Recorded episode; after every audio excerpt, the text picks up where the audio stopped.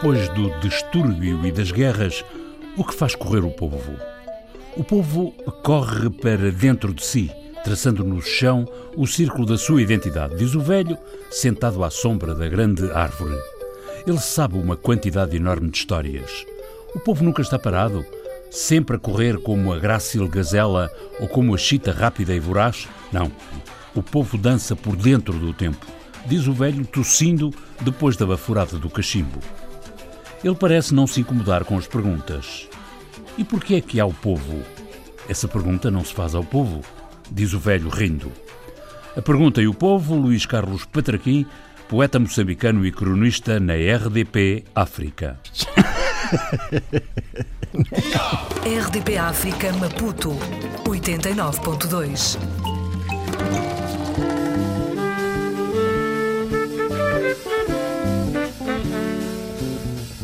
Mais adiante, sobre música de Miles Davis, a pedido expresso de Patraquim, entram no programa Girls of Kilimanjaro.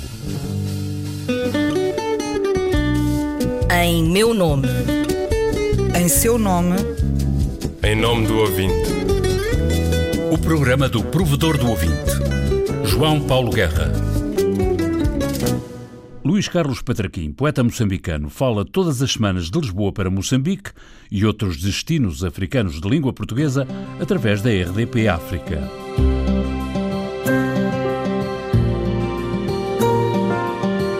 A crónica intitula-se O Som da Leitura e procura que a cumplicidade de uma história vença o tom intimista da sua poesia. Eu tento ser irónico, coloquial quando consigo, sei, leio mal, tenho uma voz miserável, pronto, mas a coisa vai andando, não é? vai-se safando por aí. Luís Carlos Patraquim nasceu na cidade que então se chamava Lourenço Marques, hoje Maputo. Nasceu em 1953 e, por essa altura, Luís Carlos de Todo o Mundo Univos eram registados em homenagem ao tal Luís Carlos brasileiro. Dar-me a jeito, mas não, não, não é. O Luís, não sei porquê, e o Carlos era o nome do meu padrinho. Mas uh, só mais tarde é que soube que havia um Luís Carlos Prestes. Mas o Luís Bernardo Anuana tinha sempre uma piada para comigo, dizia sempre, pá, Luís Carlos, não prestes. Quanto ao apelido Patraquim, Luís Carlos não sabe de onde virá, mas como bom escritor é capaz de ficcionar a origem. Deve ser um grupo de piratas que naufragou na costa do Algarve, ali para os lados de Lagos, e depois deu este nome esquisito. Sempre tive problemas na escola por causa disso, pensavam que era uma alcunha, que não era o meu nome. Então aquela coisa dos miúdos que começam no primeiro ano do liceu, segundo, terceiro, aquela coisa das ciências, a, estudar lá os micróbios e os bichinhos e não sei o quê, a minha alcunha era o batráquio. Na cidade de Lourenço Marques, nos anos 50, Luís Carlos Patraquim vivia e frequentava a escola na zona dos brancos pobres. Eu andava na escola João Deus, que era na parte já da circunvalação da cidade, que na parte quase do subúrbio, no Alto Maié, virado para a Ravina, para as chamadas Barreiras que era a Escola João de Deus. Essa era a parte, do, digamos, dos brancos pobres, do, da, da, criolagem. Brancos pobres, portanto quase pretos. Parece a canção do Caetano Veloso, né? E os, os, funcionários públicos dos, ou ligados aos caminhos de ferro eh, indo-portugueses, eh, a malta negra, mas a malta negra era mais da zona da Mafalala, aí havia uma espécie de microcosmos de Moçambique inteiro, no subúrbio da Mafalala, e era uma cidade muito compartimentada, era mesmo uma lógica colonial a funcionar. Numa cidade e num país de quase brancos, pobres como pretos, de pretos pobres e mulatos, e de quase brancos, quase pretos de tão pobres, como observa o poema de Gilberto Gil na canção de Caetano Veloso, era bem natural que o sonho comandasse a vida. O sonho, ou outra coisa, fizeram de Lourenço Marques e de Moçambique uma cidade e um país de poetas. É, Moçambique tem vários. Eu, eu, eu serei o menor deles, mas Moçambique tem vários. Tem vários e, e importantes, né? De, de, desde o Rui de Noronha, com alguma influência anteriana, anterdequental, mas já a pensar a África, já a pensar a terra, afro-indo, português na altura, digamos assim. Eh, depois a Noémia de Souza, também mulata, que é um termo que eu não gosto muito, mas pronto, mulata, o Jacarveirinha, não é? Uh, o Renogar, o, o Rui Knopfli, o, o próprio Rui Knopfli, natural de Nhambane, né? e que começa-se a criar ali uma espécie de microcosmos de gente um bocadinho mais não ligada a nada que passasse pelo, pelo regime da altura e que começa a pensar o país. O poeta Luís Carlos Patraquim, cronista da RDP África, não reconhece quando começou a escrever, para além de escrever nos cadernos da escola, mas sabe com precisão quando foi tocado pela poesia e que obra poética o tocou. Eu nem gosto muito de falar nisso, que é o vulgar de Linneu, sinceramente. É a mania que se escreve uma, uma versalhada à maneira de. Mas levei-me com um tijolo na cabeça, isso lembro perfeitamente. Foi um, um, grande tijolo na cabeça, no melhor sentido do termo. Que foi quando, aos 12 anos, um amigo da minha mãe me oferece os sonetos do Antero de Quental. Aquilo deu-me uma pancada muito forte. deu-me uma pancada muito forte e a partir daí acho que aquilo começou aqui a baralhar qualquer coisa até hoje, diga-se passagem. O regime colonial tinha razão quando desconfiava dos intelectuais. E até o general Caúlza tinha razão quando suspeitava dos nativos evoluídos. A libertação começa na mente e é daí também que partem as decisões. Em 1973, ao fazer 20 anos, Luís Carlos Patraquim decidiu sair de Moçambique. Não queria, mas não é só pelo, pelo serviço militar. Na altura, sinceramente, já estava politizado para saber que queria estar do outro lado. Ouvia-se a voz da Frelimo, de Dar es Salaam, da Tanzânia, e estava na voz de Moçambique, tinha sido expulso do liceu por querer fazer um jornal, diga-se passagem, muito ingênuo e quase adolescente, mas que indignou as autoridades da altura, tanto a mocidade portuguesa como a própria reitoria do Liceu António Menos. Aquilo foi, deu um escândalo de tal ordem que chegou ao Governo Geral. E quem nos foi safando foi os, os grandes senhores da terra, os velhos senhores, na altura não velhos, os Adrianos Rodrigues, os Ajanes Lisboas, a malta da Paz de Moçambique, porque o brado africano já tinha sido tomado pela PIDE. Tinha sido o grande jornal, mas já estava controlado pela PIDE e a Paz de Moçambique, que era da Associação dos Naturais de Moçambique, era o único que ainda era mais ou menos tolerado. E nós aí fomos expulsos do liceu e fomos nos refugiar naquilo que eu considero a minha pequena universidade, ou grande universidade, que foi o, a Voz de Moçambique, onde tive o privilégio, de, aos 16, 17, começar a lidar com gente como o Jane Lisboa, José Ribeirinha, Rui Knopfli, Adriano Rodrigues, Homero Branco, não quero ser injusto, mas enfim, tantos nomes, não é? E a partir daí comecei a tomar consciência de um certo número de coisas e a, e a recusar hum, liminarmente a guerra colonial. Patraquim veio para Portugal com o pretexto de continuar a estudar, mas em Portugal o que procurou foi o caminho da imigração. Saiu a salto por barrancos. Sem qualquer ligação ou apoio a redes clandestinas, Luís Carlos Patraquim chegou a Estocolmo e instalou-se na Suécia, um país aberto às causas do chamado Terceiro Mundo. E foi a trabalhar em Estocolmo que dois anos depois teve notícia de uma ação militar em Portugal que iria virar uma parte do mundo. No meu caso foi lindíssimo, porque eu nesse dia fiz uma gazeta à fábrica de, de retretes onde trabalhava. e fui para um café que havia lá e o Jornal da Tarde, que é o que, é o que isto quer dizer, Aftonbladet em sueco, é a Folha da Tarde, vejo um tipo a entrar. Está claro que já havia no ar esta coisa toda, que alguma coisa poderia acontecer, tinha havido as caldas 16 de março e por aí fora, estava tudo assim já um bocadinho acelerado, né? E estou sentado e vejo um sueco, numa mesa ao lado, a abrir o Aftonbladet, com uma grande fotografia do Spindler, com o título em sueco Estado de Cupa e Portugal. Golpe de Estado em Portugal. Eu dei um salto a mesa partiu-se toda. Começámos logo a, a, telefonar e a malta toda apareceu. Foi uma bobadeira durante três dias, diga-se passagem. Durante três dias não dormi. En une journée, le régime portugais s'est effondré.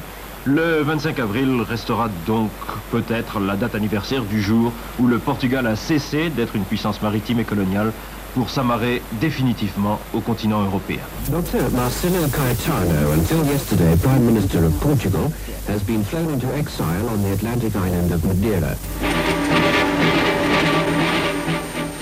250 policiers se sont rendus au commando de la marine qui quadrille toujours le quartier pour protéger les policiers de la fureur de la foule portugaise.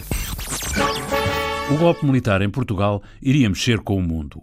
Patraquim, naquele tempo, e face às notícias do Aftonbladet, decidiu regressar a Moçambique, o que aconteceu em dezembro de 1974. E o regresso da Suécia a Moçambique naturalmente tinha escala em Portugal, onde encontrou um país diferente. Eu nunca mais me esqueço desta imagem que eu tenho, que é passar pelo Rocio, quando eu percebi que, que, a coisa tinha mudado é quando vejo junto ao Nicola duas velhinhas vestidas de preto, aquela imagem típica do, do Portugal da, da província, com um saco de compras, e eu seguias, armado em repórter da alma, seguias e uma discutia com a outra o que era o socialismo. e eu disse, não, isto mudou. e era um cheiro a suruma. I'd like to spend some time in Mozambique. The sunny sky is at And all the couples dancing cheek to cheek. It's very nice to stay a week or two. And maybe fall in love, just me and you. Em Moçambique, Luís Carlos Patraquim trabalhou na imprensa, ajudou a formar a Agência Moçambicana de Notícias, iludiu-se e desiludiu-se com a Revolução. Eu vivi a independência, o pós-independência, a década prodigiosa da Revolução, o falhanço dessa Revolução, em, em 86, entre indignação e outras coisas, vim para aqui. Não era para vir para aqui, era para ir para a Suécia, para depois fazer uma espécie de, de férias, digamos, para depois voltar em Moçambique, mas pois, isto a vidinha tem, tem as suas coisas, nascem filhotes, nascem coisas, há coisas que acontecem e pronto, e vai-se ficando, não é? E Moçambique está dentro de mim. Dizer isto é uma evidência, pronto, desde sempre, não é? A meio da década de 80, Patraquim veio para a Europa. A ideia era voltar à Suécia, ficou em Portugal. É poeta e prosador, autor de diversos livros, recebeu em 1995 o Prémio Nacional de Poesia de Moçambique e de Lisboa fala como moçambicano para Moçambique e outros países abrangidos pela rede da RDP África. A crónica intitula-se O Som da Leitura. Chamei aquilo o som da leitura nesta perspectiva. Não é propriamente para ler a badana do livro X ou Y ou dizer que saiu o livro tal. É, é pretexto de uma realidade qualquer que eu tenho a liberdade de escolher, contextualizá-la à minha maneira, mais literária do que outra coisa, mas também política, se me apetecer, e depois reencaminhar isso para qualquer referencialidade bibliográfica que eu acho que seja importante e que possa, de alguma maneira, enquadrar para o ouvinte que estiver interessado aquilo que eu acabei de dizer. Numa crónica recente, Luís Carlos Patraquim falou de uma biblioteca que desapareceu de vista na Casa Branca sob o mandato presidencial daquele que nós sabemos. Isto está a ficar complicado. O grande zaragateiro quer a desordem global. Quem ler o livro de Bob Woodward assusta-se. Intitula-se Fear, Trump in the White House. São mesmo factos. E parece que vem aí uma grande chuvada, como diria Bob Dylan. It's a hard, it's a hard, it's a hard, and it's a hard, it's a hard rains are gonna fall.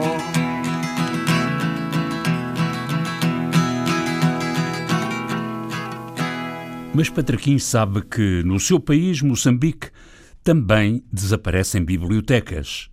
E não é só quando morrem velhos sábios. Infelizmente desapareceram algumas. Desapareceu a biblioteca da Associação dos Naturais de Moçambique, pelo menos não sabe onde é que está. Desapareceu a biblioteca, essa sim, fabulosa, da Associação Africana, que era uma coisa que o José Craveirinha tinha uma dor do lado esquerdo, que ele tinha relação àquilo impressionante.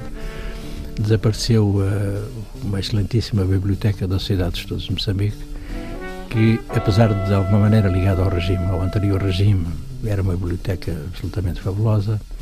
Desaparecem bibliotecas humanas sem que alguém se interesse. Sobre música de Miles Davis, a pedido do entrevistado, Miles Davis aqui com Dave Holland, Tony Williams, Chick Corea, Wayne Shorter, no tema Girls of Kilimanjaro.